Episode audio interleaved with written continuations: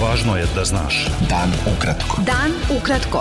Važno je da znaš. Važno je da znaš. Podcast novinske agencije Beta. 7. februara sa vama Darko Čačić. Američki predsednik Joseph Biden čestitao je Dan državnosti Srbije predsedniku Aleksandru Vučiću.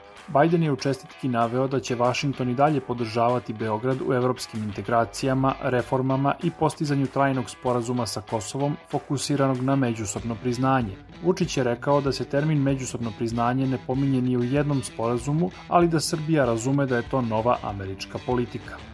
I već sam im jedan put u lice rekao u Beloj kući šta mislim o međusobnom priznanju i moj odgovor neće biti drugačiji. Šta bih ja mogao da uputim kao čestitku i koja je sadržana za 4. juli, Dan nezavisnosti Sjedinjenih američkih država. Mnogi mi ideje padaju na pamet, ali ja računam da je moj posao da štitim i čuvam interese Republike Srbije. Vodeći zvaničnici i političari Kosova pozdravili su pismo koje je Biden uputio Vučiću.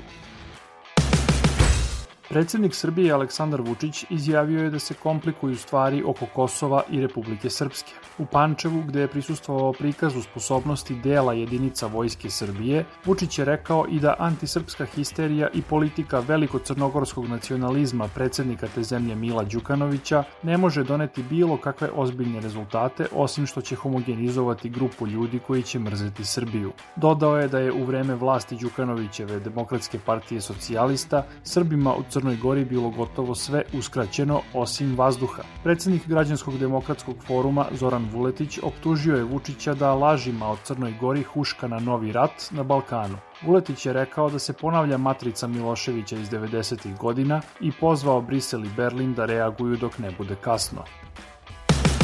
Još 14 osoba umrlo je u Srbiji od posledica infekcije koronavirusom, saopštilo je Ministarstvo zdravlja. Od 7510 testiranih osoba, zaraza je potvrđena kod 1529. U bolnicama je 3877 obolelih, od kojih je 135 na respiratoru.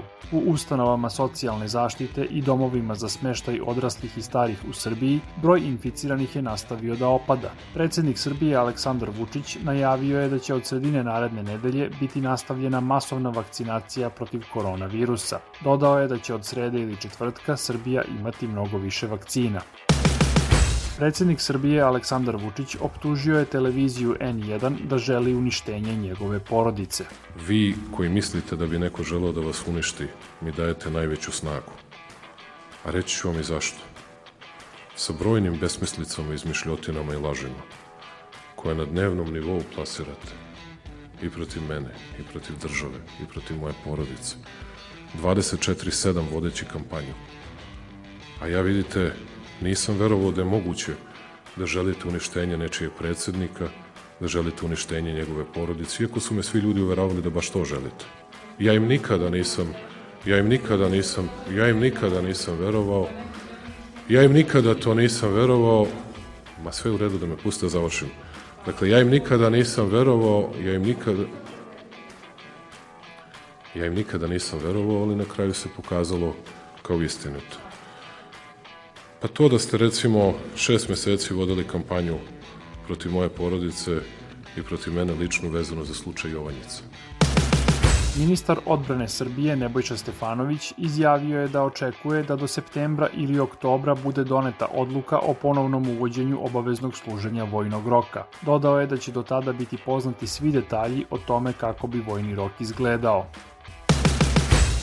Predsednik Skupštine Srbije Ivica Dačić izjavio je da su uhapšeni pripadnici kriminalne grupe Veljka Belivuka ostali bez moćne zaštite u nekim državnim organima. Dačić je naveo da su imali uporište u nekim državnim organima, ali da je očigledno došlo do promena i da su njihove logističke veze propale. Zamenik predsednika stranke Slobode i pravde Borko Stefanović rekao je da je Dačić time javno priznao ono što opozicija govori već godinama, da je kriminalna grupa Veljka Belivuka imala moćnu podršku u državnim organima Srbije i da mafija bliska vlasti ne bi ni postojala bez političara iz vrha države.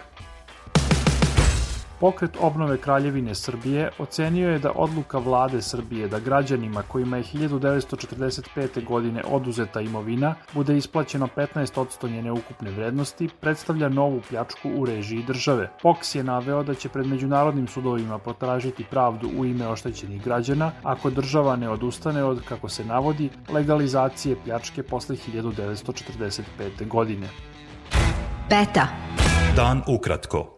Najmanje 9 osoba je poginulo, a 140 je nestalo u Indiji kada se odlomio deo Himalajskog glečera i udario u dve brane, što je izazvalo velike poplave. Oštećene su brojne kuće, a spasioci tragaju za nestalima. Snežna oluja sa jakim vetrom zahvatila je sever i zapad Nemačke i dovela do stotina saobraćajnih nesreća i otkazivanja polazaka vozova. Policija je navela da je 28 osoba povređeno, od kojih dve teško, u nesrećama na zaleđenim putevima. Snežna oluja je paralisala i delove Holandije.